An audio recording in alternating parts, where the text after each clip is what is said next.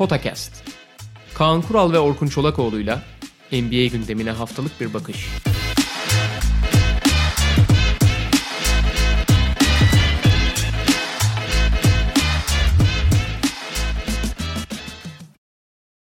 Merhaba, Podcast'e hoş geldiniz. Kaan Kural'la birlikte NBA'deki gelişmeleri konuşacağız ve malum playoff maçlarının dışına çıkan gelişmeler söz konusu.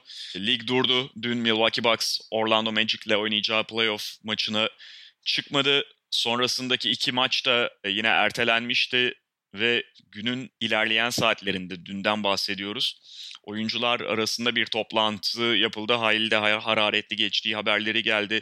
LeBron James ve Kawhi Leonard gibi önemli isimlerin playoff'ları oynamama yolunda çok da kararlı oldukları söylenen şekilde fikir belirttikleri söylendi. Bugün sonra tekrar oyuncular toplandı, diğer taraftan takım sahipleri toplandı ve belli ki hem tartışmanın, konuşmaların tonu farklıydı, hem bir takım istedikleri şekilde karşıdan adımlarda görmüş olmalılar. Bu defa da playoff'un devamına yönelik karar çıktı oyuncular toplantısından.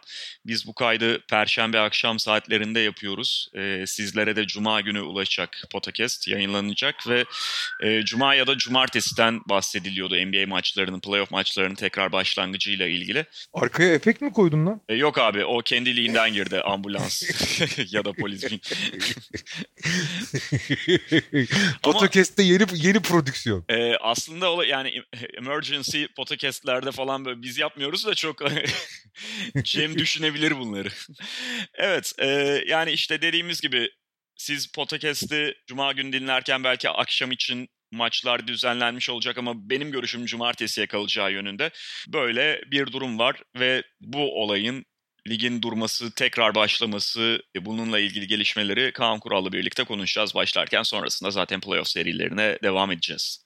Ya bir kere her şeyden önce biraz daha sağduyulu davranıp, çünkü duygular çok şeyken abi, güçlüyken karar vermek çok zorlaşıyor. İnsanın aklı bulmuyor. Bu her şey, herkes için geçerli. Çok sinirliyken, çok üzgünken falan karar vermemek lazım.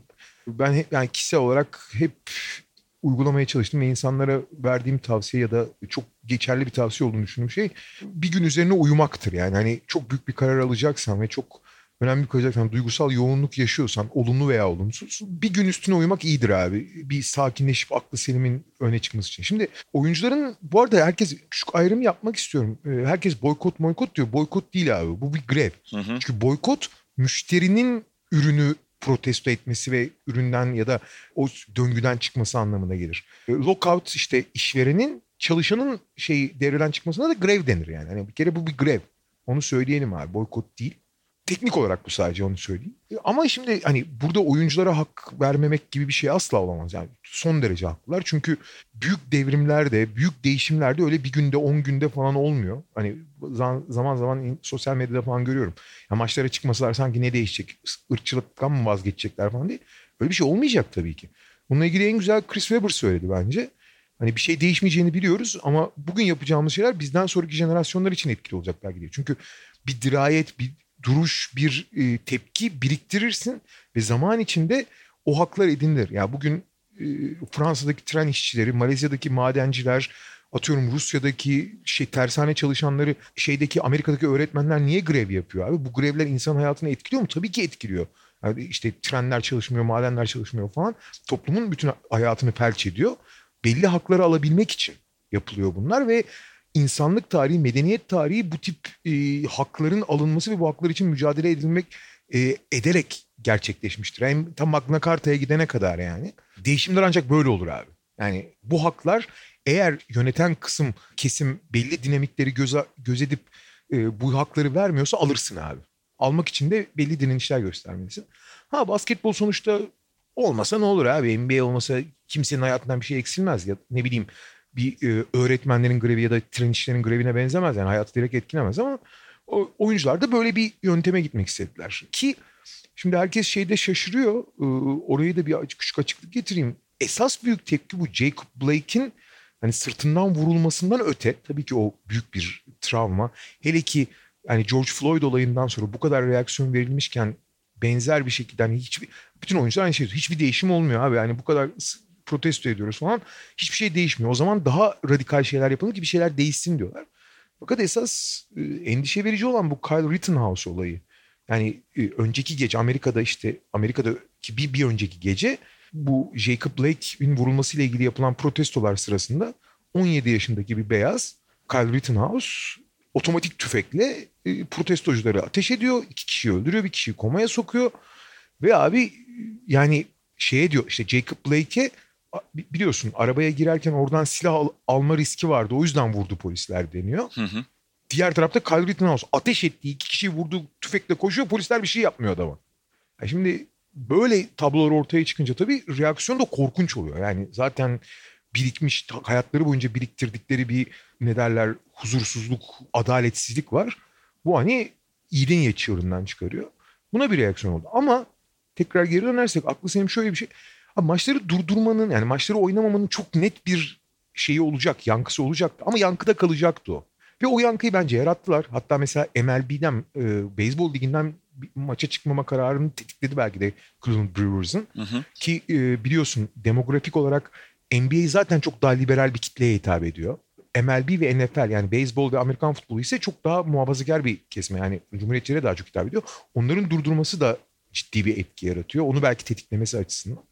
Ama maçların oynanması ve maçlar sırasında sürekli o platformu kullanabilmeleri bence kendi amaçları doğrultusunda da çok daha iyi bir reaksiyon olacaktı. Hani benim dışarıdan görüşüm bu. Sonuçta protestoyu yapan, huzursuzluğu yaşayan, bir tepki gösteren insanlara akıl vermek ya da onların ne yapacağını söylemek tabii ki haddime değil. Aha.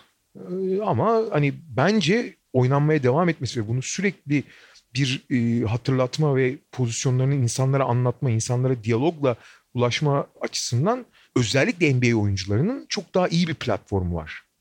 Pek çok normal insanın ötesinde. Artı şunu da söylemek gerekiyor abi. Sen de zaten hani senin de söylediklerin o doğrultuda. Yani NBA oyuncuları bu protestoyu işte ırkçılık yapılıyor. O zaman bu da bizim Amerika'ya cezamız. İşte izlemeyeceksiniz bundan sonra NBA'yi izleyemeyeceksiniz diye yapmıyorlar. Bu ya da işte bütün o ırkçı polislere, onların arkasında duranlara vesaire onlara yönelik bir ceza tabii ki değil. Burada protestoyla ya da iş durdurarak direkt aslında ilk olarak kendi takım sahiplerini muhatap almaya çalıştı NBA oyuncuları. Hatta işte bazılarının demeçlerine falan da yansıyan bu. Yani tabii ki bir taraftan farkındalık yaratmak da önemli bir amaç. Bunda bir önemli ölçüde başarılı da olmuşlardır ama aynı zamanda ligin durmasının yaratacağı ekonomik sonuçların doğrudan muhatabını karşılarına almış oldular. Yani takım sahiplerinden daha fazla bu konuda sorumluluk alma, daha fazla öne çıkma bekliyorlar. Ve yani daha çok taze olay. Tabii ki devamını da izlemeliyiz vesaire ama bu konuda da şu ana kadar gördüklerimizle başarısız olduklarını söyleyemeyiz. Ya mesela şeyi görmüşsündür. Houston Rockets'ın bugün yayınladığı açıklama bayağı önemli bir şey.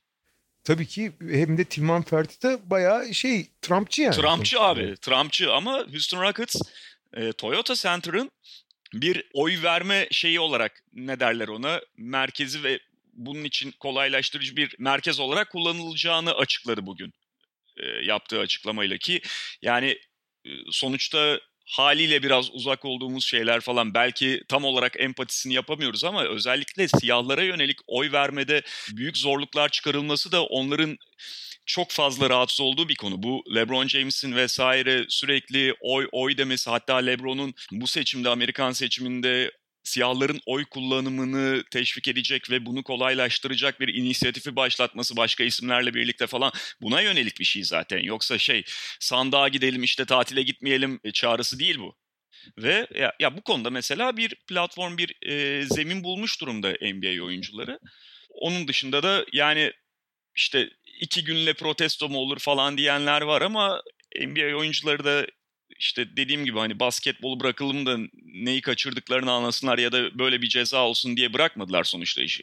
Olayın çıkış noktası, çıkış motivasyonu farklı. Abi 4 sene önceki Trump'ın seçildiği seçimde ben Amerika'daydım. Büyük bir tesadüf eseri. Eğer bir terslik olmazsa bu sene de seçim günü Amerika'da olacağım. Bravo. Yani, çok acayip abi benim de nasıl bir denk gelmeyse. Yani oradan yine nabzını tutacaksın Amerika'nın. Yani bakalım. Sokağa inecek. Kaan Kural. Sen artık sokağa çıkamıyorsun. Bize düştü bu görevler. Ya.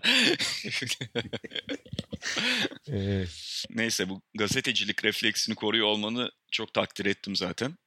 Bunu birebir sohbetlerimizde de. Biraz reflekslerim zayıf ama hadi bakalım idare etsin bu seferlik. Peki, yani başka konuyla ilgili eklemek istediğin bir şey var mı? Ya sonuçta hani konunun detaylarıyla ilgili olarak eğer merak eden dinleyicilerimiz varsa biz zaten uzmanı değiliz. Biz bir taraftan bakabiliyoruz, özet geçebiliyoruz. Basketboldan çok daha büyük ve önemli bir mesele bu. Ama bizden çok daha yetkin ve uzman insanların görüşlerini Türkçe yani yabancı içerik olarak bulmak çok kolay ama Türkçe içerik olarak da bulmak mümkün. Onları dinlemelerini, onları seyretmelerini tavsiye ederiz. Sadece söyleyeceğim budur. Evet. Peki biz devam edelim playofflarla birlikte ki NBA'de zaten bir ya da iki gün içerisinde öyle yapıyor olacak. Bugün aynı zamanda görevine son verilen koçları da konuşacağız. Ama playoff serileriyle devam edelim. Şunu da söyleyelim, yani hepsini uzun uzun konuşmayacağız. Geçen hafta olduğu gibi hepsini aşağı yukarı aynı süreleri ayırmak gibi bir şeyimiz olmayacak bu podcast'te. Çünkü geride kalan seriler var. Şimdi önümüzde değerlendirilmeyi bekleyen seriler var. Malum kısıtlı bir vaktimiz var. O yüzden bütün serileri, mesela İşte biten Toronto-Brooklyn serisini falan konuşmayalım. Doğu Konferansı ile başlayalım Kaan abi. Şimdi Doğu Konferansı'nda biten, yani bence ilk tur serini hiç konuşmayalım zaten. Aynen öyle. Yani Toronto-Brooklyn'i zaten örnek olarak verdim. Sen hep söylüyordun zaten ilk tur serileri maalesef tatsız eşleşmeler oldu diye. Yani onların arasında bir şeyler vaat eden işte Indiana, Miami ya da Boston, Philadelphia biraz daha öne çıkan ikisi de zaten süpürge bitti. Büyük hayal kırıklığı oldu. Indiana'da, Philadelphia'da koç değişiklikleri var ki onlardan bahsedeceğiz. Ama biz dedik ki Milwaukee'nin de artık Orlando'yu geçmesi bir sonraki günün meselesi. Yani hani dün oynanmış olsa dün bitireceklerdi çok büyük bir ihtimalle. Dolayısıyla Milwaukee Miami ile Toronto'da Boston'la eşleşiyor. Bu serileri konuşalım. Ve Milwaukee Miami ile de başlayabiliriz. Başlayalım. Orlando girip 4-3 kazanırsa da elini öperim, öyle söyleyeyim. Ya şöyle abi, çok ilginç bir eşleşme bu ya. Şu açıdan çok ilginç. Ben Miami'nin boyundan büyük oynadığını düşünüyorum. Yani daha doğrusu kapasitesinden, daha doğrusu hani parçalarının bir araya getirdiği üretimin, yani sahada ortaya koyduklarının hakikaten kapasitelerinin oldukça üzerinde olduğunu, bunun tabii ki bir takım başarısı olduğu ortada ama yeterince sert bir rakibe denk geldikleri zaman, yani iş zorlaştığı zaman, seviye yükseldiği zaman bütün yaldızların döküleceğini düşünüyorum açıkçası. Çünkü Miami'nin her şeyden önce, bir kere Miami abi bence Eric Spoelstra bu playoff'taki en zor işe sahip. Çünkü gerçekten çok zor bir takım Miami yönetmek için. Sahada yönetmek içinden bahsediyorum, yoksa saha dışındakinden değil. Çünkü abi çok fazla zıt kutupta oyuncuları var. Yani çok fazla hücum ağırlıklı oyuncuları var. Çok fazla savunma ağırlıklı oyuncuları var. Çok fazla atlet oyuncuları var. Çok fazla atletizmden uzak oyuncuları var. Ve bunları kombinlemek maçın gidişatına göre, rakibin durumuna göre, sahadaki beşlere göre falan hakikaten büyük iş. Ve yani Spoelstra muazzam iş çıkarıyor. Ona hiçbir şey demeyiz. Ve bunları muazzam kombinliyor. Ama abi hep söylediğimiz bir şey var. Playoff zamanı senin güçlü yanlarından çok zaafların daha belirleyici olur. Şimdi bakıyorsun ilk tur itibariyle en çok ilk turun yıldızı kim? Şimdi Miami'de bir yıldız bulmak zor ama bence Goran Dragić. Tamam mı? En azından ofansif anlamda konuşursak. Hakikaten iyi bir seri geçirdi. Hani sen de konuşuyorduk sezon içinde. Sezon içinde az oynatılması, yedekten gelmesi, işte dakikalarına dikkat edilmesi falan onun sakatlık problemini ve devamlılık problemlerini de aşmasını sağladı. Çok diri, çok iyi gözüktü. Çok formda gözüktü. Hücumun liderliğini aldı çoğu yerde. İşte Duncan Robinson adapte oldukça, özgüven kazandıkça sadece muazzam bir şut makinesinden çıkıp zaaflarını görece perdelemeye başlayan bir oyuncu oldu. Onun da çıkışı çok önemli. Tyler Hero toplu oynamayı öğrendi falan. Bir sürü olumlu şey söyleyebiliriz. Jimmy Butler zaten hani LeBron'un bir başka versiyonunu oynuyor burada. Takımın merkezindeki isim olarak. Bam Adebayo modern uzun profilinin en önemli karşılayıcısı. Ama şimdi şöyle bir şey var abi. Jimmy Butler felaket şut atıyor, tamam mı? LeBron'un karşılığı derken ben rol anlamında söyledim. Yoksa performans anlamında değil. Jimmy Butler felaket şut atıyor. Yani takımı iyi yönetiyor, takıma liderlik ediyor, topu yönlendiriyor ama atamıyor. Atamıyor yani hakikaten. Yani 20 sayı atarsa muazzam iş oluyor. Anlatabiliyor muyum? Bam Adebayo inanılmaz komple bir uzun ama o da skor konusunda 20 sayıyı kolay kolay bekleyebileceğim bir oyuncu değil. O yüzden zaten Dragić, Duncan Robinson, Tyler Hero'lar falan daha çok öne çıkıyor. Yani kolektif bir üretim oluyor.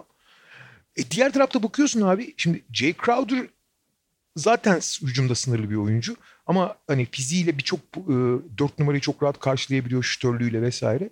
Ama hücum anlamında sınırlı. Iguodala abi zaten 3 senedir hücumu tamamen unutmuştu. Burada da artık hani her şut attığında millet gözünü kapatıyor. Abi girecek mi diye, fena atmıyor aslında. Ama hücum anlamında çok sınırlı bir oyuncu. Diğer tarafa bakıyorsun, Goran Dragić, Duncan Robinson, Tyler Hero falan hücum anlamında çok etkili oyuncular. Ama onların ciddi atletizm sorunları var. Ciddi savunma zaafları var. Şimdi bu çok zor bir kadro.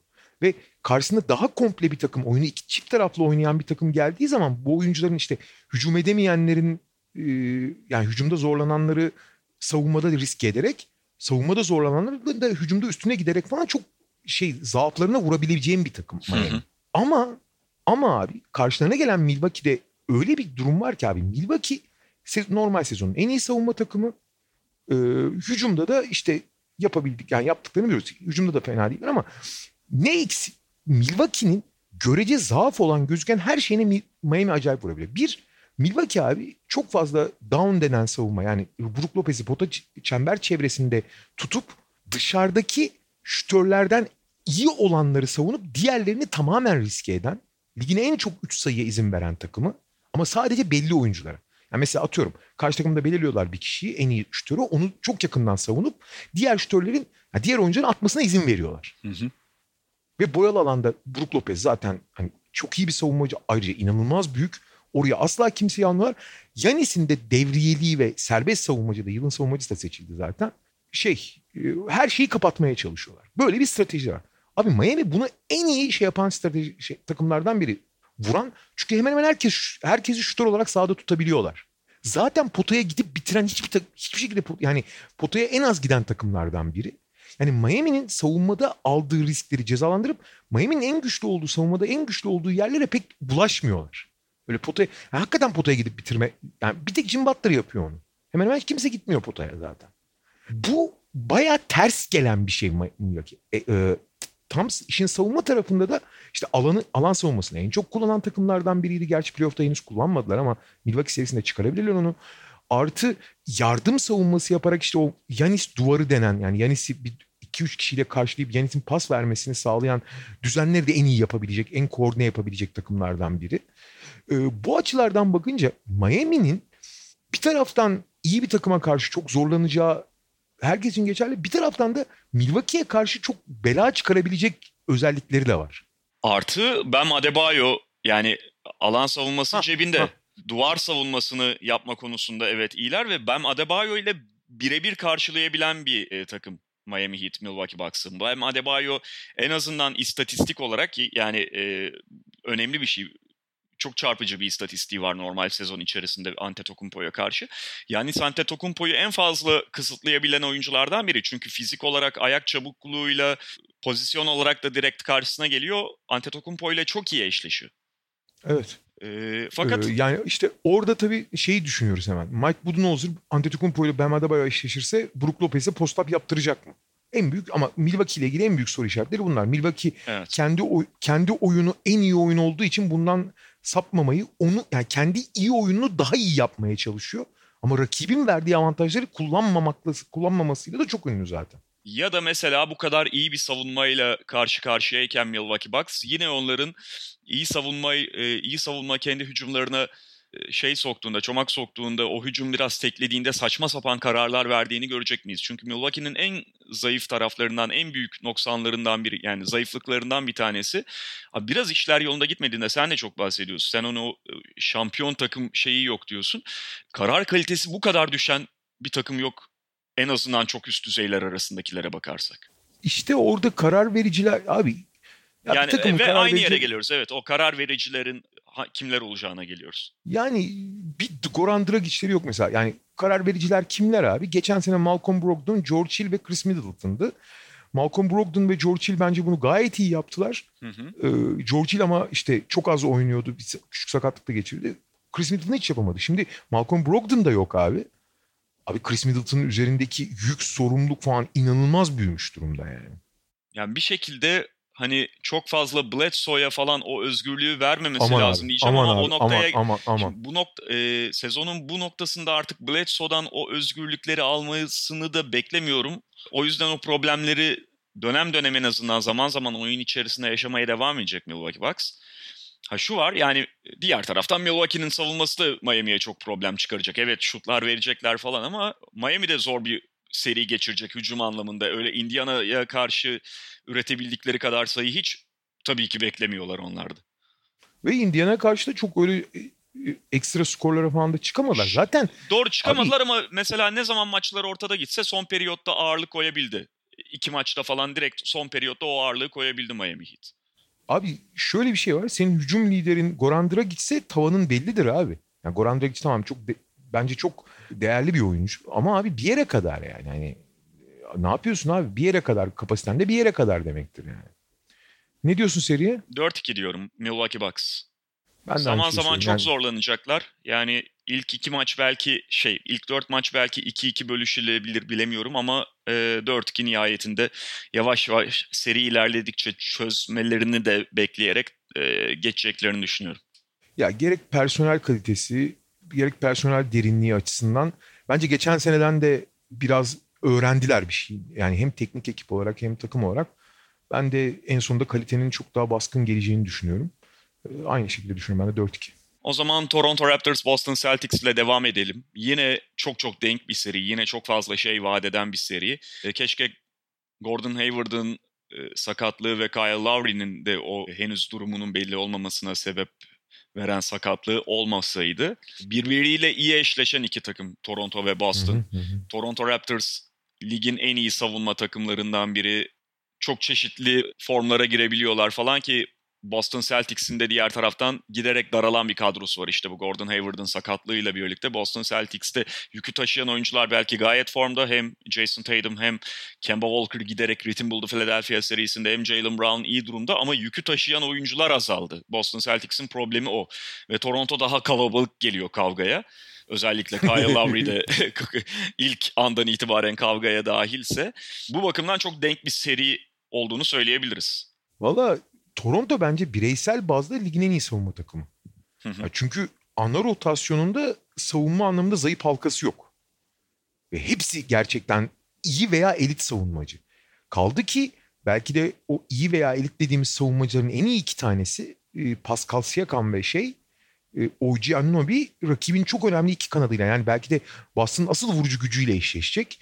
Ve onları ne kadar baskı altına alabilirler, ne kadar sınırlayabilirler bu bir soru işareti. Çünkü benzer bir durumda Clippers'da aynı şey olmamıştı ama bu onlar için çok büyük bir avantaj. Artı özellikle Lowry'nin olduğu senaryolarda olmasa da bence var. Çok geniş bir kadro çünkü Toronto ve bu geniş kadroyu çok hazır tutan hani biri çıkıp biri girdiği zaman rollerde en ufak bir kayıp boşluk yaşamayan bir takım Toronto. 8-9 kişiye aynı sorumlulukları, aynı görev dağılımını verebilen bir takım.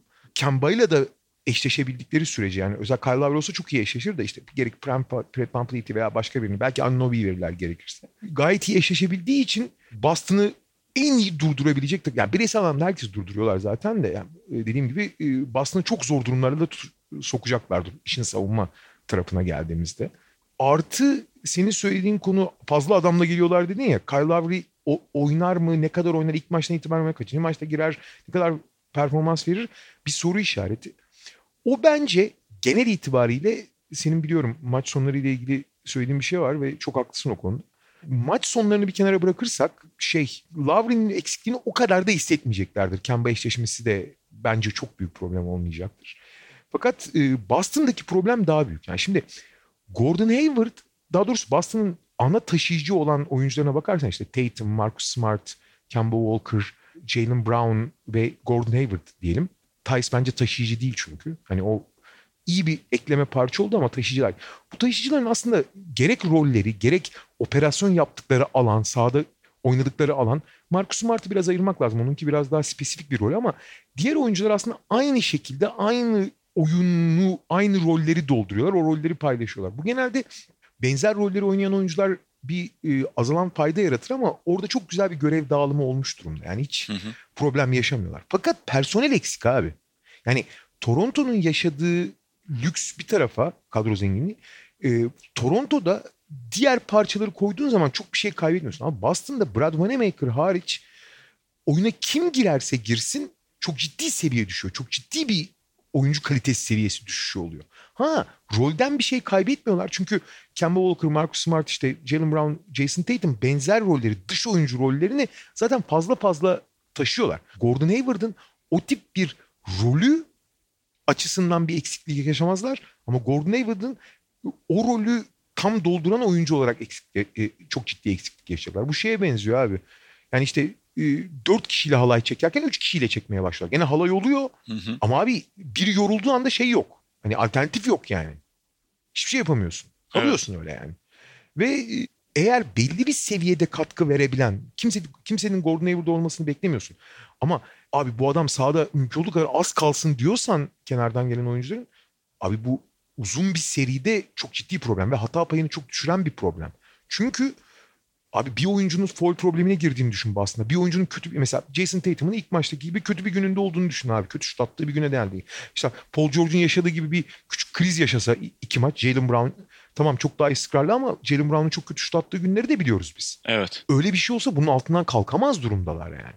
Tek iyi haber Boston adına, Kemba Walker özellikle o diz ağrıları yaşamaya başladığından beri hiç öne çıkmıyordu. İhtiyaç da duyulmuyordu çünkü Jalen Brown ve Tatum çıktığı için.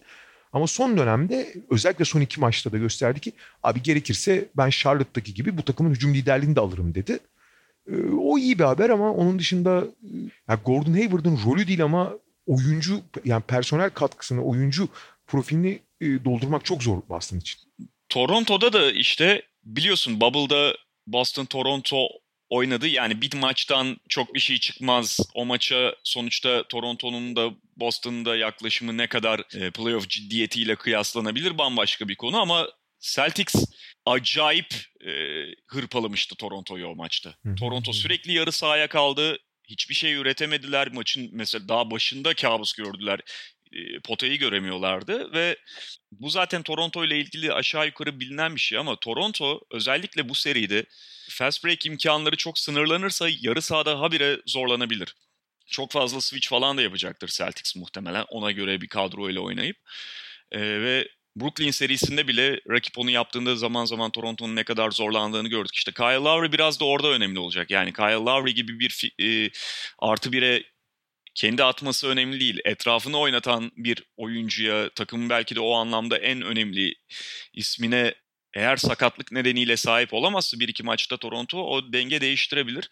Ama yani diğer taraf işte çok dengeli. Dengeli seride Boston Celtics'in en iyi oyuncu avantajı da olacaktır. Jason Tatum'u o bakımdan bir avantaj olarak Celtics'e yazabiliriz. Fakat eğer Kyle Lowry çok ciddi bir problem yaşamıyorsa, onunla ilgili net bir bilgi gelmedi ve oynamasına engel oluşturmayacaksa ben 7 maçta Toronto'nun geçeceğini düşünüyorum. Ben de 2 şey var. Toronto yarı sahada hücum edemiyor abi. Çünkü gerçek bir skoreri falan yok. Fakat seri ilerledikçe daha çok yıpranan taraf kesinlikle Boston olacak. Kyle Lowry'nin de döndüğünü belli bir yerde, yani 2. maçta, 3. maçta, 4. maçta düşünüyorsak daha çok yıpranan taraf Boston olacak. Fakat 2 tane önemli nokta var. Onun altını çizeyim. Eğer işi tamamen yarı sahayı yıkmayı başarırsa Boston, çok iyi geri koşarsa, Toronto savunmanın tetiklediği sayıları çok bulamazsa, açık saha bulamazsa abi yarı sahada Toronto'nun da çok zorlandığını görürüz. Bu zaten bayağı bu bubble'da işte 150'lere 140'lara falan alıştık. Bu seride öyle 110-120 çok zor görürüz gibi geliyor bana. Kolay kolay görmeyiz yani. Ve bir şey var. Boston'ın bir önemli avantajı var. Abi sonuçta birbirine denk diyoruz değil mi takımlar? Birbirine pek çok konuda eşleşiyorlar falan. Abi normal şartlarda bu kadar denk takımlar falan. Evet senin söylediğin en önemli oyuncunun, en iyi oyuncunun bir tarafta olması fark yaratıyor ama son 3 dakikaya başa baş girilen bir maçta galibiyet şansları %50-50 olur denk takımlarla. Jason Tatum farkıyla, daha doğrusu serinin en önemli oyuncusu farkıyla %55-45 dersin değil mi? Ama burada tam öyle değil. Burada gerçekten Boston başa baş giden bir maçın sonunda çok avantajlı bence. Yani sırf Jason Tatum özelinde değil bu. Pek çok açıdan avantajlı. Çünkü oralarda gerçekten Toronto çözüm üretmekte ve işin ilginç yanı hani Toronto'da net bir hiyerarşide olmadığı için oralarda seçim yapmakta da zorlanıyor Toronto kime atacağı. Ve biraz iş sürprize kalıyor. Mesela şu ana kadar oynadıkları maçlara bakıyorsun. maç sonunda Pascal Brooklyn maçın serisinin ikinci maçı mıydı neydi? 2 tane Pascal Siakam üçlüğüyle çözdüler maçı ama abi bu hiçbir zaman güvenebileceğim bir şey değil. Pascal Siakam bir de bayağı kötü atıyor burada Orlando'da. Hı hı. O yüzden Boston'ın dediğim gibi senin de söylediğin gibi iki avantajı var. Bir Toronto'nun açık saha bulması şart. Savunma tetiklediği sayılar. Bir de Boston'ın önemli avantajı başa baş giden maçlarda çok daha avantajlı durumdalar maç sonları itibariyle. Evet ya Siakam... Ama sonuçta senin söylediğine katılıyorum. Ben de 4-3 Toronto diyorum. Çok daha yıpranacağı için Boston.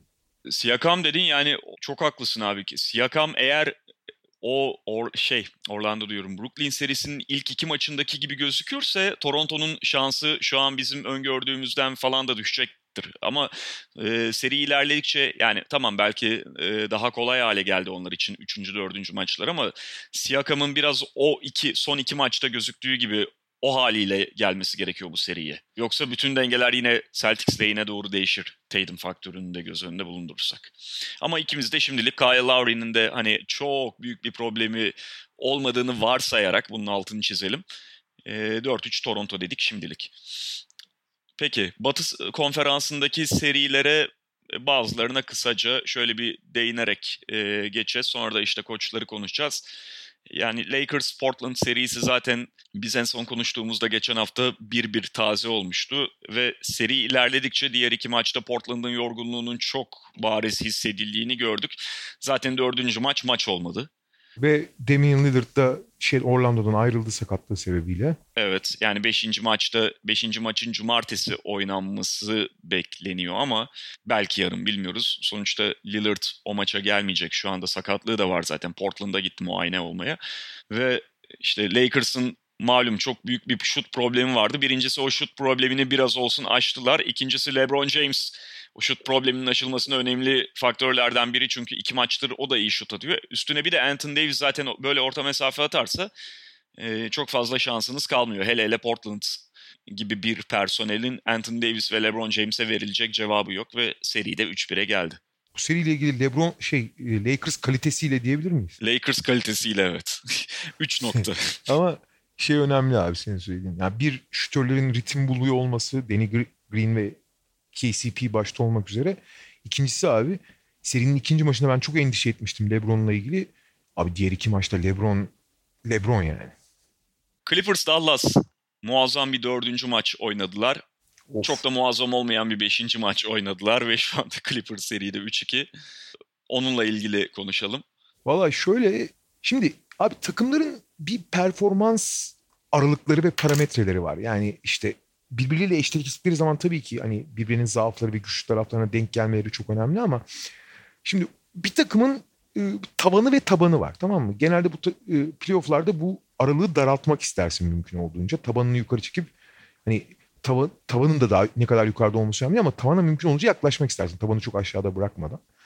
Mesela Utah'ta ilginç. Bu parametrelerin çok dışına çıkan şeyler oluyor bence Utah Denver serisinde.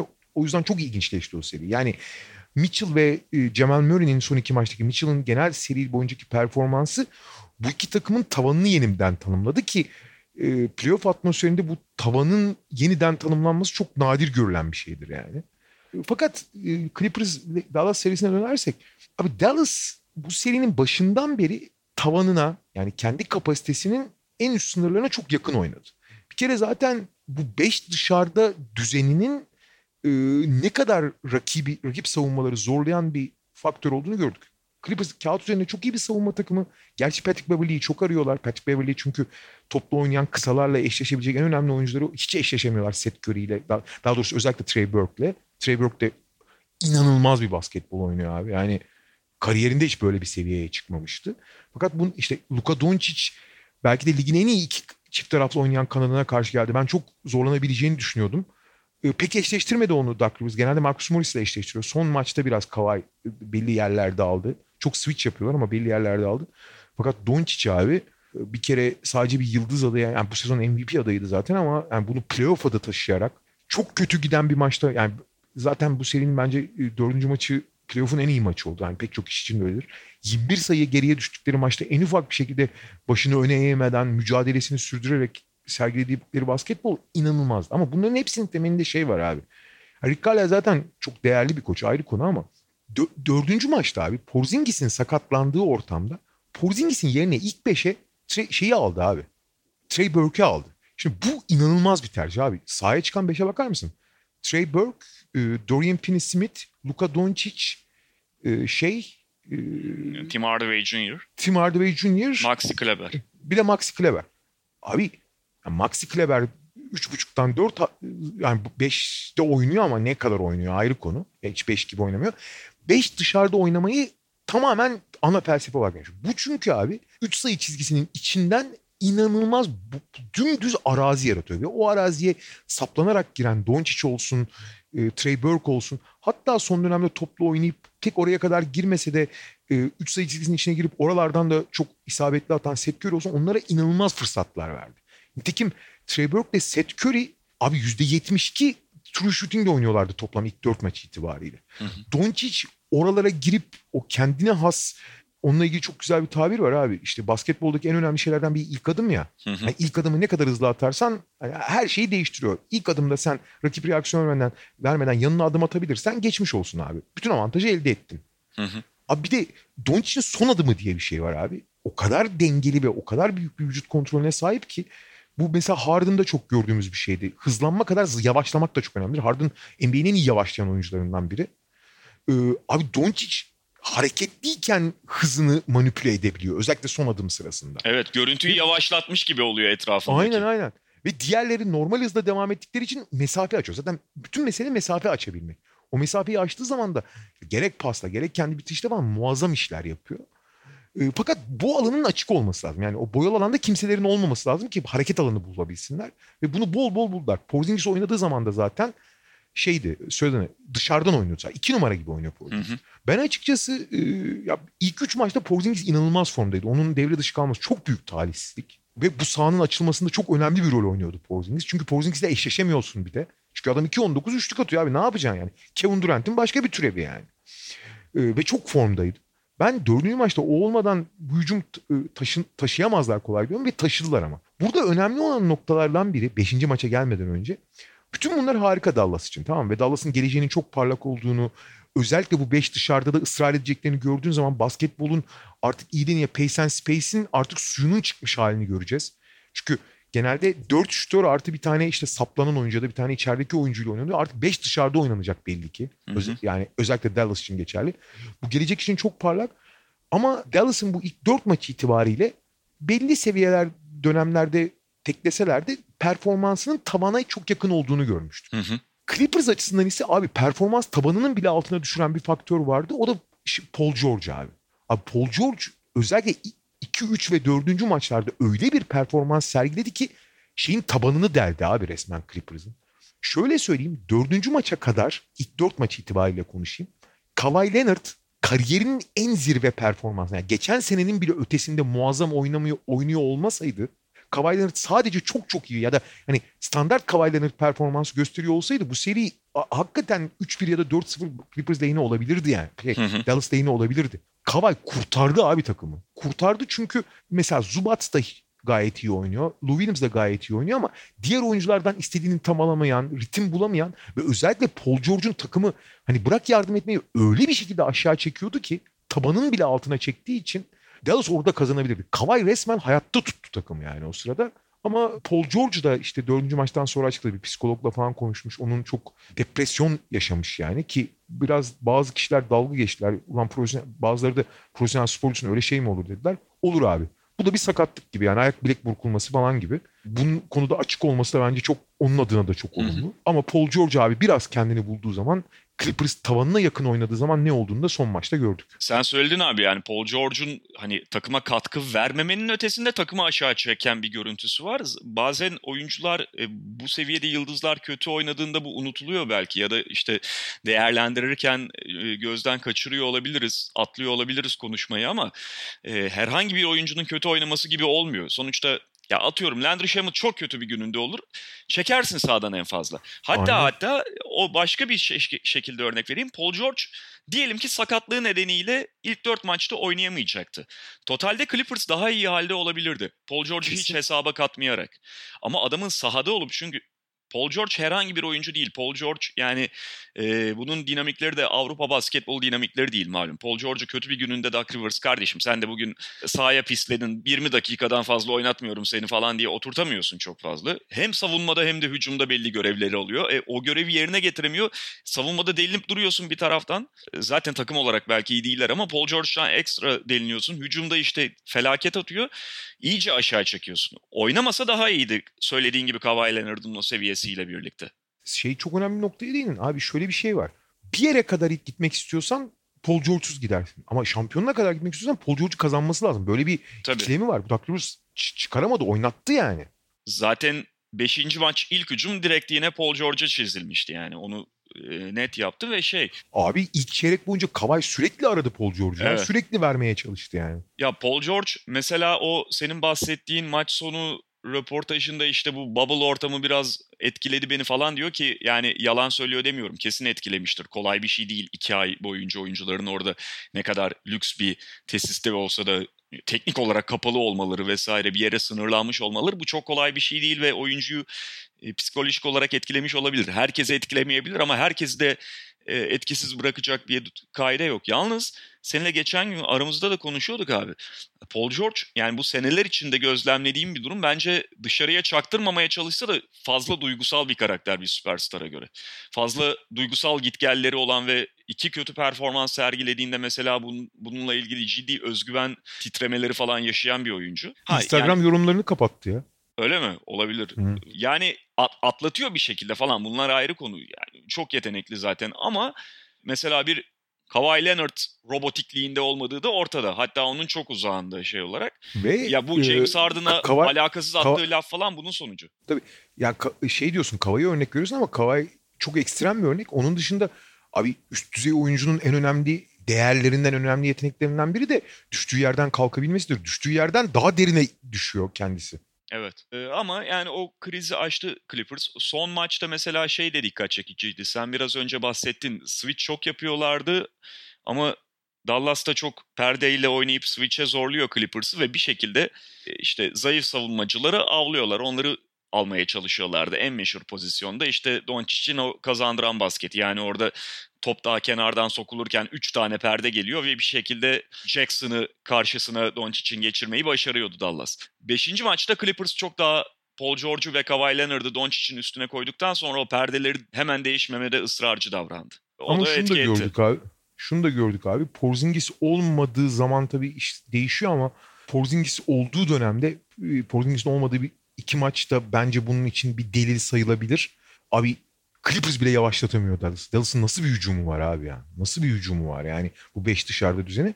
Ama tabii Dallas'ın sorunu da Dallas da hiç durduramıyor Clippers'ı. Hiç durduramadı. Seri boyunca da durduramadı zaten. Doğal olarak da Clippers üstün geldi ve yani Porzingis dönse de bundan sonra bir şey değişecek gibi değil. Yani Clippers çok net.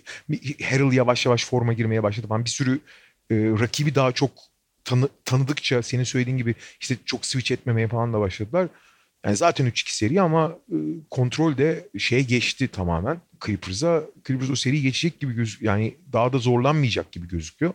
Eğer Paul George da aşağı çekmediği sürece ki bence o da bu döngüden çıkmış gibi gözüküyor. Ama Dallas'ın da abi 1-2 eklemeyle, ufak eklemeyle Porzingis'in sağlıklı olduğu senaryolardan bahsediyorum. Çok acayip bir yani hakikaten baş edilemez bir hücumu var ya. Baş edilemez yani. İşte bakalım o daha fazla çift yönlü oyuncuyu bulabilecekler mi? Yani Trey Burke, Seth Curry çok iyi seri geçiriyorlar ama işte rakip onları cezalandırabildiğinde, onların sahada tutulmasını zorlaştırabildiğinde ya da yani sahada tutarsın ama işte 15 atarken üzerinden daha fazla yer hale geliyorsan o problem oluyor ve Dallas'ın da zaten çözmesi gereken o çift yönlü oyuncuları bulabilmek. Aynen. Ne diyecektim? Clippers nasıl biter mi diyecektin? Yok yani bu saatten sonra Dallas'ın işi çok zor yani. Hakikaten çok zor. Denver Utah. Diyecektim pardon. Abi eğer Kawhi gerçekten böyle oynamasaydı hakikaten büyük bir şok yaşayabilirdik ilk turda ya. Doğru. Denver Utah'ta da şunu söyleyelim. Jamal Murray böyle oynamasaydı bitmişti seri. Tabii. Bir kere serinin 2. ve 3. maçındaki Denver'ın hali neydi abi böyle? Korkunç. Abi özellikle 3. 2 ve 3 ama özellikle 3. maçtaki hali abi profesyonel bir takım öyle olamaz. Yani tamam kötü oynarsın, çok kötü yenilirsin falan da hani daha ilk çeyrekten başlar öne düşmez yani. Ha, Utah abi sezon boyunca hiç çıkmadığı bir seviyeye çıktı. Gerçekten hiç yani tahmin edilemez bir seviyeye çıktı. Deli gibi şut soktular. Donovan Mitchell zaten 57 başladı, 51 attı falan filan. NBA'nin en iyi oyuncuları yani en iyi oyuncuları klasmanında bir performans gösterdi. Hiç çıkmadığı bir seviyeye çıktı. Çok moral bozucu ama abi ne olursa olsun Denver'ın hali inanılmazdı ikinci ve üçüncü maçta. Çok erken koptular bir kere o maçlardan. Koptular derken skor anlamında kopmaktan bahsetmiyorum. Kafaca da koptular. Evet. Erken boyun eğdiler ve bu bir playoff serisinde hiçbir zaman bir kere hoş karşılanabilecek ya da idare edilebilecek, olur öyle denebilecek bir şey değil. Ve ya iki maçtır da tamam hani bir şekilde şu anda seriye tutunur halde Denver Nuggets ama dördüncü maç acayip bir Jamal Murray performansıyla kafa kafaya gitti. Beşinci maçı da yine acayip bir Jamal Murray performansıyla geri gelip kazandılar. Peki bu ne kadar sürdürülebilir? 33 attı ikinci yarıda Jamal Murray ya son maçta. İkinci yarıda 18'de 14'le 33 sayı attı abi. Böyle bir şey olmadı. Ha Denver'ın abi savunma sorunları olduğu biliniyordu. Özellikle Will Barton ve Gary Harris'in de oynayamadığı hani oynamaları bekleniyordu ama Will Barton zaten ayrıldı, oynamayacak. Gary Harris'in de o hiç oynayacağını zannetmiyorum. Kalça sorunu öyle bir günde iyileşmez. Burada savunma sorunları daha büyüdü ama abi yani Michael Porter Jr., yani Jeremy Grant hariç ki çünkü Paul Millsap de eski seviyesinden çok uzak. Hatta şu anda belki oynatılması bile soru işareti. Abi Craig'le falan oynamak zorundasın biraz sonra. Çünkü Jeremy Grant dışında senin ana parçalarından hiçbiri savunma yapamıyor artık. Ve Utah'da hiç çıkmadığı bir hücum seviyesine çıktığı için sürklase ediyordu yani Denver'ı. Son maçta yalnız abi özellikle savunma çabasının biraz yükselmesi. Ben burada mesela ilk maçlarda Jokic'e de biraz bayağı şey yapmıştım yani. Ulan sen şu anda takımın liderisin. Evet belli eksiklerin falan olabilir ama bu kadar çabuk teslim olunmaz yani. Savunmada o kadar çabuk teslim oluyordu ki Rudy Gobert öyle bir domine ediyordu ki en sonunda şey oldu biliyorsun. Niang'ı savundurmaya başladılar. Hani Gobert'le falan uğraşmasın diye. Ama son maçta daha fazla bir çabaları olduğunu, Utah'ın da bir yerde abi hani o akıl almaz hücum performansı biraz normalleşmeye başladığı zaman da Denver en azından hani durdurarak zaten atamıyor ama bir miktar bir savunma direnci gösterip ondan beslenip ondan enerji alıp teslim olmadığı zaman da çok ekstra bir hücum performansı kazandı ki kazanacaksa böyle kazanacak Denver yani. Hani zaten iyi savunma yapmanı kimse beklemiyor ama bir savunma çabası olmasını bekliyor. Hücumda da çok ekstra bir güne denk gelecek. Yani Will Barton ve Gary Harris olsaydı belki biraz daha hareket alanları olurdu. Biraz daha Gary Harris pek çok açıdan hayal kırıklığı ama savunmada hala çok önemli bir silah abi dış savunma anlamında. Çünkü en önemli dış savunmacıları. Onların yokluğunda eğer kazanacaksa Denver ancak dördüncü maç senaryosuna yakın bir senaryoyla kazanır yani. Kimse Jamal Murray'den her gün öyle oynamasını bekleyemez. Asla böyle bir şey yok. Gerçi son iki maçta 92 sayı 0 top kaybıyla oynuyor adam. Evet inanılmaz. Ama işte Jamal Murray'i de yani sonuçta şüphe duymakta haklıyız. Çünkü Jamal Murray'nin bugüne kadarki kariyeri böyle. 2 tane muhteşem maç oynar. 3. maçta ne olacağına dair en ufak bir şeyden emin olamazsın. Ve abi şey devam ediyor bu arada. Hani onu da söyleyeyim. Gerçekten Donovan Mitchell insanlık dışı yani hiç tahmin edilemeyecek bir seviyede oynadı. Jamal Murray ona yetişti işte. Hem ilk maçta hem son iki maçta. Fakat şöyle bir şey var abi. Donovan Mitchell muazzam oynasa da mesela ilk maçı 57 sayı attı. Bence ikinci maçı çok daha iyi oynadı Donovan Mitchell. 30 sayı attığı maçı. Donovan Mitchell abi inanılmaz formda olsa bile kendi rolünün çok dışına çıkarak oynamak gibi bir derdi. Yani havaya girip gaza gelmiyor. Abi Jamal Murray forma girdiği zaman sadece kendisi oynuyor abi. Bu değişmiyor yani. Sürekli atıyor. 10'da 10 da atsa, 10'da 0 da atsa atmaya devam ediyor. Ve hiç durmuyor yani. Şimdi bu da iyi gitmediği zaman işler Jamal Murray'nin başka bir çözüm arama ihtimalini ortadan kaldırıyor. Jamal Murray seviye atlamış olabilir. Onu tekrar performanslarda tekrarlarsa görürüz. Ama abi oyunuyla ilgili olarak, oyun olgunluğuyla ilgili olarak herhangi bir değişiklik olduğuna dair hiçbir şey göstermedi bize. Bir de tabii pandemi döneminde Paul Millsap'in vefatı da üzücü oldu Denver açısından. Maalesef. Yani inanılmaz bir seviyede ya Paul Millsap. Tamam yani bence yaşı ilerledi falan ayrı konu da şu anda çok kambur oluşturuyor takımı. Jason Tatum taktiğini denesin abi. Saçları, sakalları bir kestirsin bence. Yani hani hatırlamayanlar için Jason Tatum sezonun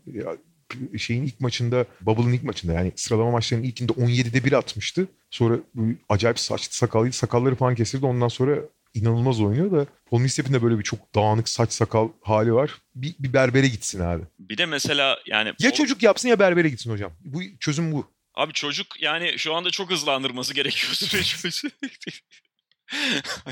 Bubble'da olması bir yana. O yüzden saç tıraşı daha çabuk bir çözüm olabilir. Ya hayır, mesela zaten Paul Millsap'ten ofansif çok fazla şey beklemeyebilirsin şu aşamada da. Savunmada da çok kolay geçiliyor ki Paul Millsap en azından savunmada stabil bir oyuncuydu. O çok çok iyi savunmacıydı abi ya. Evet, ama şu anda çok kolay geçiliyor abi. Şu anda hiç yani felaket durumda. Bilmiyorum nasıl geçirdi o dönemi falan. Atlanta zamanında en iyi savunma beşi adamıydı yani. Yani ilk ya da ikinci beşi. Yavaş yavaş tabii ki yaşı ilerledikçe falan sakatlıklar falan yüzünden düştü. Denver'a geldikten sonra da gene de iyi savunmacıydı. Hani elit savunmacı olmasa bile abi şu anda hiç ya. Şu anda hani ne hücumda ne savunmada yani direkt Grant Craig'le oynamak çok daha mantıklı gözüküyor şu aşamada. Aynen öyle. Peki Houston Oklahoma City ile devam edelim abi. Bu seri de 2-2. Yani hani geriye dönük bakıyoruz ve zaten bir sonraki kaydımızda, bir sonraki haftanın podcast'inde de yine bu seriye döneceğiz. Yine bunu da kısa geçebiliriz belki. Serinin dengeli gitmesini bekliyorduk yani. Sen de ben de 4-3 dedik. Sen 4-3 Houston'a vermiştin. Ben 4-3 Oklahoma City'ye vermiştim.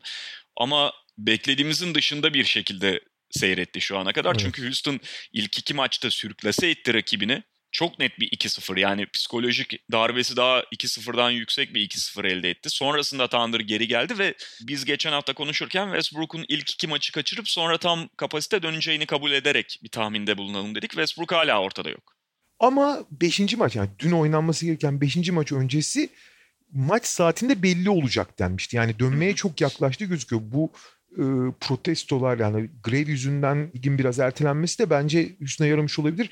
Yani şimdi 5. maç cumartesi oynanacağını varsayarak konuşuyorum. Cumartesi oynama ihtimali çok daha artmış gözüküyor. Çünkü çarşamba günü bile şeydi söylediğini, maç saatinde bakılacak, zor ama maç saatinde bakılacak denirken olay 2 gün 3 gün ileri atıldıysa oynama ihtimali çok artmış demektir. Ve abi şu anda sen dedin ya ilk iki maçı çok sürklese etti diye. Diğer iki maçı, özellikle 3. maçı çok zor kazandı Oklahoma City. Hatta NBA'de kabul ettim. Maç sonundaki bir faulü atlamasalar kazanacaktı belki de. O maç sonunda PJ Tucker topu oyuna sokarken faul yapıldığını açıkladı NBA. Ama mesele öyle değil. Oklahoma City dizginleri ele aldı seride abi. İlk iki maçı çok net kazanmış olabilir Houston. Diğer iki maçı çok net kazanamamış olabilir Oklahoma City ama dizginler Oklahoma City'ye geçti. Çünkü Oklahoma City nasıl oynaması gerektiğini sevdi. Çünkü Houston ne yaptığını çok bildiğin ama alışamadığın bir takım. Çünkü herkesten farklı oynuyor. Fakat alıştıkça, ne yapması gerektiğini öğrendikçe Oklahoma City kontrolü aldı. Bir kere her şeyden önce abi her şeyi bu kadar switch eden ve tamamen switch etmek için oynayan bir takıma karşı nasıl hücum yani standart hücumlarından farklı şeyler yapmaları gerektiğini öğrendi. Standart hücumları tamamen pick and roll. Tamamen yani. Ve Paul önden de pick and roll. Fakat bu kadar switch eden takıma pick and roll yapılmaz abi. Yani bu kadar switch çünkü pick and roll'un şeyidir. Yani bir numaralı panzehiridir. Onun için izolasyondan penetre etmen gerekir. Ve perdeyi yapmadan perdeyi topsuz kata yani pick and roll'u topsuz kata dönüştürmen. Perdeye gelen oyuncunun perde yapmadan kata devam etmesi gerekir. Böyle oyuncusu yok şeyin. Steven Adams hiç yapamıyor onu. Fakat bunları biraz öğrendiler ve hücumu Chris Paul'den değil, Shai Gilgeous-Alexander ve Dennis Schroeder'den yani ana delicilerinden kurmayı öğrendiler ve ikisi de ilk iki maçtan sonra muazzam oynuyor. Shai Gilgeous-Alexander ilk maç hiç yoktu. Sonra tamamen hücumun çok önemli bir parçası haline geldi. Chris Paul biraz daha bu oyuncuları özelliklerini öne çıkaran şekilde oynamayı öğrendi. Lugens Dort döndü ve fiziksel olarak inanılmaz yıpratıyor Harden'ı. Harden anormal formda iyi oynuyor. 3. maç Dort'un iyi savunmasına rağmen de hiç fena bir performans sergilemedi. Ama abi maç sonunda ne kadar yorulduğunu görüyorsun. Jeff Green ve Eric Gordon çok iyi şut atamasa da iyi oynuyor. Jeff Green inanılmaz bir performans veriyor. Tam ona uygun bir şeyde çünkü rolde oynuyor. Fakat abi Westbrook olmadan dizginleri tekrar almasına imkan yok Houston'ın. Çünkü Houston'ın az yaptığı şeylere alıştı Oklahoma City. Houston'a nasıl hücum etmesi gerektiğini de öğrendi. Kontrolü ele aldı. Şimdi Westbrook gibi dengeleri değiştiren, özellikle hücum anlamında. Çünkü hücumdaki 5 numarası abi Westbrook. Ve ortaya saplanan yani savunmayı dışarı çektikten sonra Westbrook ortaya saplanarak büyük fark yaratıyorduk. Ki hatırlarsın takım bu 5 kısa düzenine döndükten sonra Westbrook biraz adapte olduktan sonra sezon bitmeden önceki son bölümde takımın en iyisiydi Westbrook. Çünkü ideal Westbrook senaryosu bu abi. Westbrook Giannis gibi oynuyor burada. Evet. Bu kadar şütör varken savunma zaten ortaya kapamıyor. Westbrook ortaya dalıp inanılmaz işler yapıyordu. o faktör devreye girmeden, Westbrook faktörü devreye girmeden, Westbrook'un rolü devreye girmeden de Houston işi ancak ve ancak deli gibi üçlük atmasına bağlı olur yani. Ama işte bu bahsettiğin yani Westbrook'un zaten dönüşünün yaklaşmış olması, hani maç saati belli olacak haberleri, belki 5. maçta da oynamayacaktı ama şimdi 2 günlük falan bir sekme oldu. Belki cumartesi günü oynanacak bir sonraki maç. Programın başında da bahsediyorduk ve öyle olduğu takdirde birincisi bu playoff'un ilk turunda, yani genelinde de söz konusu olacak ama özellikle bu ilk tur maçları sürekli devam ederken Houston'ın sahip olmadığı bir lüks ortaya çıktı. 3 gün dinlenmiş olacaklar ekstradan. Evet. O çok fark edebilir. Harden için de çok iyi o. Evet, onu diyeceğim. Yani Westbrook'un dönmesini sağlayacağı kadar Harden'ın, yani diğerlerini hadi saymıyorum ama en başta Harden'ın tazelenmesi için çok kritik olabilir. Ve yani Westbrook'ta döndüğü takdirde bir anda tekrar Houston'a İbre'nin dönmesi mümkün bu araya giren süreyle birlikte. Peki o zaman son olarak koç haberlerini de konuşalım. Nate McMillan çok enteresan biçimde kovuldu. Daha birkaç gün önce çünkü sözleşmesi uzatılmıştı. Yani sonra o sözleşme uzatmanın sadece garanti bir seneyi kapsadığı ortaya çıktı ama ne olursa olsun extension verdiğin bir koçu bir hafta sonra kovuyorsun hani. 2 tane maçla bu kadar fikir değişmiş olamaz. Yalnız şey de söyleyelim. Yani hatta podcast'te galiba bahsetmiştik. Nate McMillan'dan zaten Indiana yönetmeninin çok da memnun olmadığı yönünde haberler vardı seri başladığında. O extension'da vermeleri beklenmiyordu aslında. Nate McMillan son 5 senedir ilk turda eğleniyormuş, biliyor musun? Evet. Ama 3'ünde de süpürüldü. Evet ama tabii yani şunu değerlendirmek lazım. Hangisine gerçek anlamda, hangi sezonda, hangi ilk tur elenmesine gerçek anlamda başarısızlık diyebiliriz? Birkaç tane çok değil. İlk başlarını unuttum da mesela Cleveland'ı 7 maça götürdü LeBron'la Cleveland'ı. Doğru. Ama 2 tanesi zaten Portland yanılmıyorsam. Diğer 3'ü Indiana olması lazım. Emin değilim. Yok yani, Portland değildir ya. Efendim? Portland değildir abi. Bir bakalım abi. 3 tanesi Indiana son da. Derken son 5 sene değil o zaman. Yani koçluğunun son 5 senesi anlamında mı? Tabii. Bir saniye hemen bakayım. Nate McMillan hocamızı savunacağız diyeceğim de hocamız falan değil yani, ben o kadar da bayılmam da. yok son 5 yani head coach oldu. Evet. Hatta abi son 7. Son 7 evet. Pardon, evet. Son 7. Yani kovulduğu seneyi saymayalım. Hı. Portland'dan son 7 senesi ilk turda eğleniyor abi. Evet. 3'ü Portland'da, 4'ü Indiana'da olmak üzere eğleniyor. 3 Indiana'da ilk 4 senedir ilk turda eğleniyor. 3'ünde de süpürüldü abi. Evet 7 maça götürdü birinde ama diğer 3'ünde süpürüldü abi. Hı. Tabii şimdi hiçbirinde favori değil diyebilirsin ki haklısın. Hiçbirinde favori değildi. Ama yani süpürüldüğü zaman da ağızda kötü bir tat yok. Yani bu takımdan maksimum performansı alıyor mu? Şöyle bir şey var abi. Nate McMillan'ın takımla iyi bir ilişkisi olduğu, oyuncularından iyi performans aldığı, özellikle normal sezonda takımı kapasitesinin üzerine çıkardığı konusunda pek bir şüphe yok bence. Yani gerçekten kapasitesinin üzerine çıkıyor. Fakat abi hücumları çok tek düze, hiçbir ayarlama yapmıyor. Ve yani Mike Budenholzer'la ilgili söylenen şeylerden daha fazlasını Nate McMillan için söyleyebilir. Ve gerçekten çok arkaik hücumlar yapıyor. Abi en basit örneğini söyleyeyim. Şimdi bu Miami serisini oynandı, tamam mı? Abi şimdi bu Miami'de hani şu anki Indiana'da hücumda bir hiyerarşi olmalı, tamam mı? Hücumda bir öncelik sıralaması olmalı. Abi 10 hücum gidip geliyorlar. TJ Warren'a bir kere falan top değiyor. Abi şu anda bu takımın 1 numaralı hücum silahı TJ Warren. Onu çok daha devreye sokan bir düzeni kurman gerekiyor. Ha, bunu kuramamak falan gerçekten hani çok temel hatalar, anlatabiliyor muyum? Hı. Bir koçun onlarca görevi var ama bazıları çok temel abi. Bunları yapmazsan olmaz yani. Her koç her alanda mükemmel olmak zorunda değil. Olamaz da zaten. Rick Carlisle'ın da, Eric Spoelstra'nın da, Greg Popovich'in de mükemmel olmadığı alanlar var koçluk tanımına giren. Ama bu tip en temel vasıflar yani bir takımın iyi ve yani verimli veya verimsiz hücum etmesinden daha önemli bir faktör olur mu abi? Şimdi bunu yapamıyorsan özellikle playoff'ta takıma yeni, daha geçerli, daha verimli bir kimlik falan kazandıramıyorsan kovulma sebebidir. Ama şöyle bir şey var. Abi iyi yapamadığı şeyleri destekleyebilir misin? Abi yani Nate McMillan'ı kovmak yerine iyi bir hücum koordinatörü getirmek daha iyi bir fikir değil mi? Hücumu tamamen teslim edeceğin. Çünkü hücum hücum arkaikliği falan dışında Nate McMillan'ın çok fazla eksiği yoktu. Bu çok önemli bir eksik olsa da. Fakat onu destekleyebilecek bir şey yapmak bence çok daha iyi bir fikir olabilirdi yani. Belki playoff'ta mesela çok fazla gerektiği kadar ayarlama yapamadığını da düşündüler. Yani ona da hak verebilirim. Bir şey diyemem. Ve şöyle de algılanmış olabilir Nate McMillan.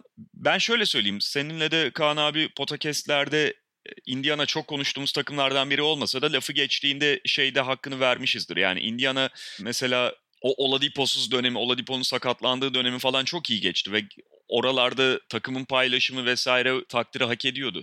Fakat bu sene de öyle abi. Evet. Yani bu Sabonis ve Thornton'u yan yana oynatmanın formülünü buldu yani. Tabii.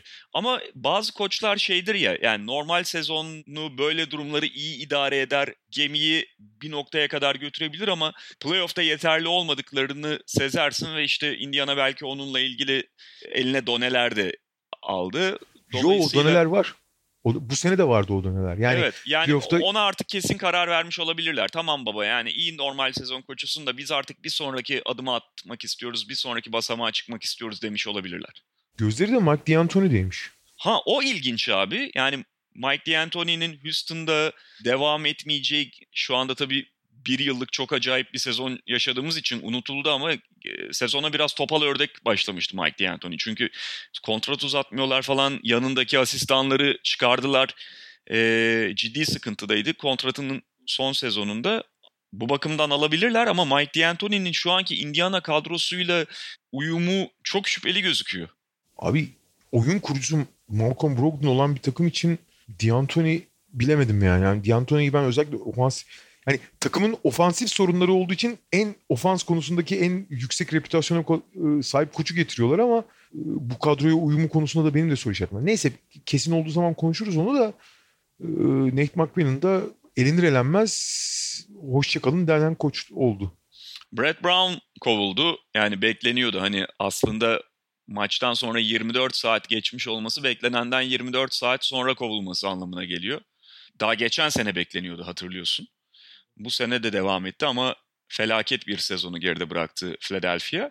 Yani dediğim gibi Brett Brown'un sonuçta kovulması NBA'in en çok zaten öngörülen şeylerinden biriydi. Kimse de yazık ettiler, ayıp ettiler falan diyemez de sorun şu Philadelphia açısından. Keşke Brett Brown mesela çok iyi bir kadroya gereken eşiği atlatamamış olsaydı ve bütün sorunlar Brett Brown'un kovulmasıyla çözülebilecek olsaydı bu Philadelphia için. Yani burada mesela bazı ayrılıklarda, bazı koç takım yol ayrılıklarında kurtulan taraf koçtur ve ne kadar kariyeri açısından şu anda çok parlak olmayan bir noktadaysa da Brett Brown o takımdan kurtulduğu için belki mutlu bile olabilir. Valla o konuda en iyi hamleyi Kenny Atkins'in yaptı abi. Yani oradaki yapının nasıl karışacağını fark edip çok çok doğru zamanda reputasyona hiçbir şekilde zarar görmeden ayrıldı Nets'ten. Ya şimdi bu takımdaki yanlışların, eksiklerin falan Brett Brown da önemli bir aktörü. Yani o faturadan ona da bir pay çıkmalı. Ama bütün faturayı çıkaramazsın bir kere. Yani bu kadronun çok konuştuk. Söylemeye tekrar gerek yok. Uyum sorunları vesaire. Yani Al Horford'un ne işi var orada? Yani hiç Al Horford'un bu sezon eski seviyesinin çok altında olması bir tarafa, hani o olmasaydı bile hiçbir zaman iyi bir senaryo olmayacaktı. Zaten takımın iki ana parçası Joel Embiid ile Ben Simmons'ın uyum sorunları bir tarafa. Fakat şöyle bir şey var abi. Ben Simmons o faturayı aldı ve kovulmayı net hak etti. Çünkü yan oyuncuları hiç hazır tutamadı. Herhangi bir ofansif, tamam zor bir takım ama Eric Spoelstra'nın da işi zor. Elinden geleni yapıyor. Baba, işinin zor olması sana sempati beslememizi gerektirir ama işini yapmak zorundasın. Sen bunun için para alıyorsun. Ve bu işi tam hakkıyla yaptın mı, yapamadın abi. O zaman geçmiş olsun, tamam mı? Bu şey değil. Daha iyisini yapılabilecek senaryolar vardı. Yani Brett Brown gene elenebilirdi ama daha olumlu, işte ne bileyim Furkan Korkmaz'ından işte Alec Burks'üne kadar o oyuncuları daha hazır tutarsın. Abi bütün sene kullanmadığın Shaq Milton'u son anda abi gelsen ilk 5'e demezsin. Yok öyle bir senaryo abi. Böyle bir dünya yok yani. O ayrı. Fakat şeyi de görüyorsun abi. Abi Brett Brown kovuldu. Bugün Philadelphia Inquirer, Philadelphia'nın bir numaralı gazetesinde bir yazı var abi. İşte oyuncularla konuşmuş. Yazarı kimdi? Bakayım hemen. Marcus Hayes, yani işte Philadelphia'nın beat writer'ı. Abi bir demeçler var Brown'un arkasından.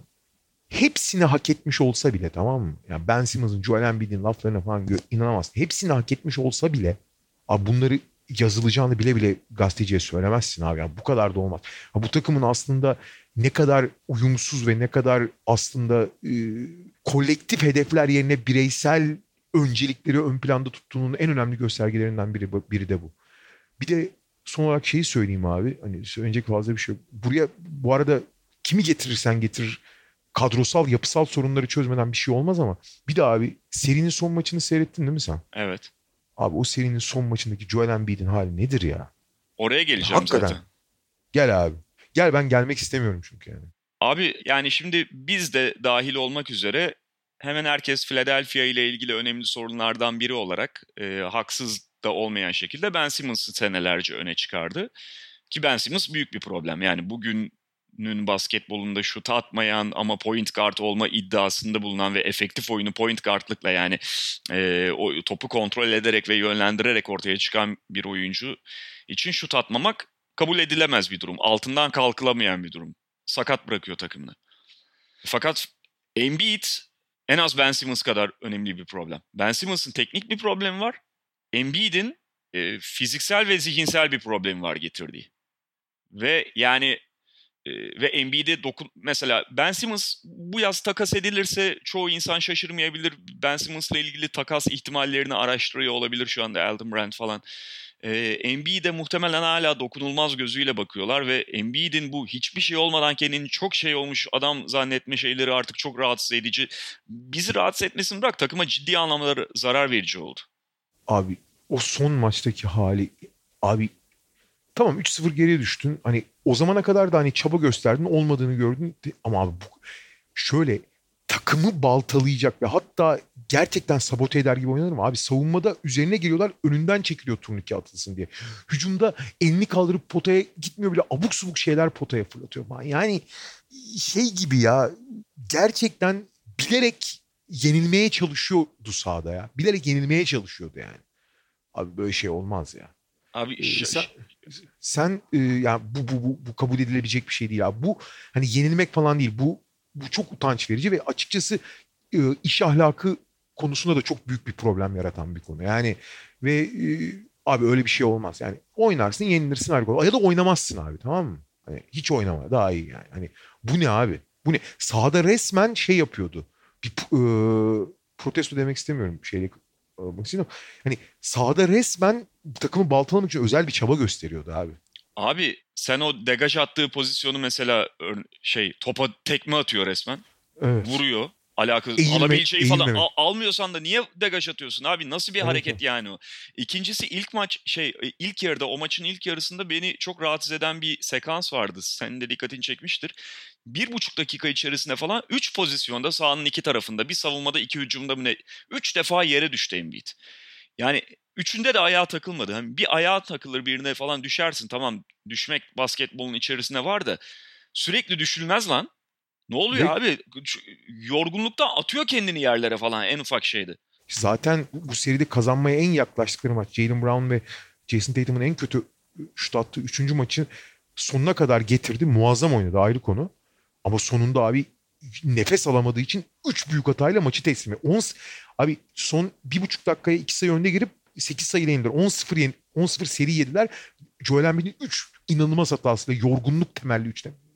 Hatasıyla. Şimdi Harden için falan da yorgunluk konuşuyoruz da Embiid öyle bir yük taşımıyor abi. Yani bu geçen hafta bahsettiğimiz Philadelphia'nın yine çok büyük bir aptallık olan ve tamam Brett Brown'a yazılır başta ama Embiid'i mesela piken pop oynarken takımlar ya da piken roll oynarken tepeye çıkmama şeyi Embiid'den kaynaklanıyor. Onun tepede savunma yapamamasına. Abi onu yapamıyorsun, bunu yapamıyorsun. Maçın içinde yoruluyorsun. Sen nasıl süperstarsın abi?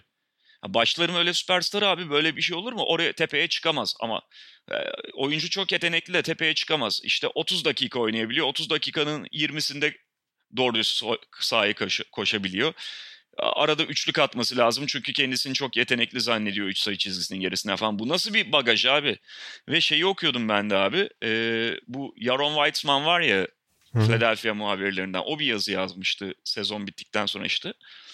Ya mesela Brett Brown'un takım içerisinde oyunculara falan gerektiği yerlerde ses yükseltememesi ya da tepki gösterememesiyle alakalı bir durum. Hatta Josh Richardson bununla ilgili konuşmuş biliyorsun. Demeç vermiş 4. maçtan sonra.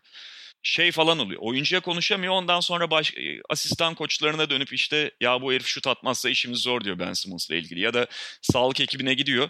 Bu ben Embiid'in bu kondisyon haliyle biz biteriz, hepimizi kovarlar diyor. Yani teşhisi koyabiliyor ama oyuncuya da söyleyemiyor. Fakat nedir abi bu? Embiid hala o 2 sene sakatlıktan, 2 sene yattıktan sonra ilk oynadığı sezon vardı ya, 35 maç mı ne oynadı? Hala sezonu öyle oynuyor abi, yani sanki hala oynadığı her maç kar, oynadığı her maça minnet edilmeli falan. Ne oluyor abi, artık 26 yaşına geldin, takım üstüne yapıldı. Nasıl bir sorumsuzluk bu yani? Artı abi mesela Boston olağanüstü bir eşleşme onun için, yani olabilecek en iyi eşleşme. Abi 3-4 tane harika yaptıktan sonra klasik Embiid hala öğrenemedi. 3-4 iyi yaptıktan sonra iyi abi ben bu kadar büyük oyuncuyum, bu kadar da iyi yaptım, bir tane saçmalama hakkım var deyip abuk subuk bir yapıyor abi. Evet. Ya baba çocuk musun ya? Hakikaten çocuk musun yani?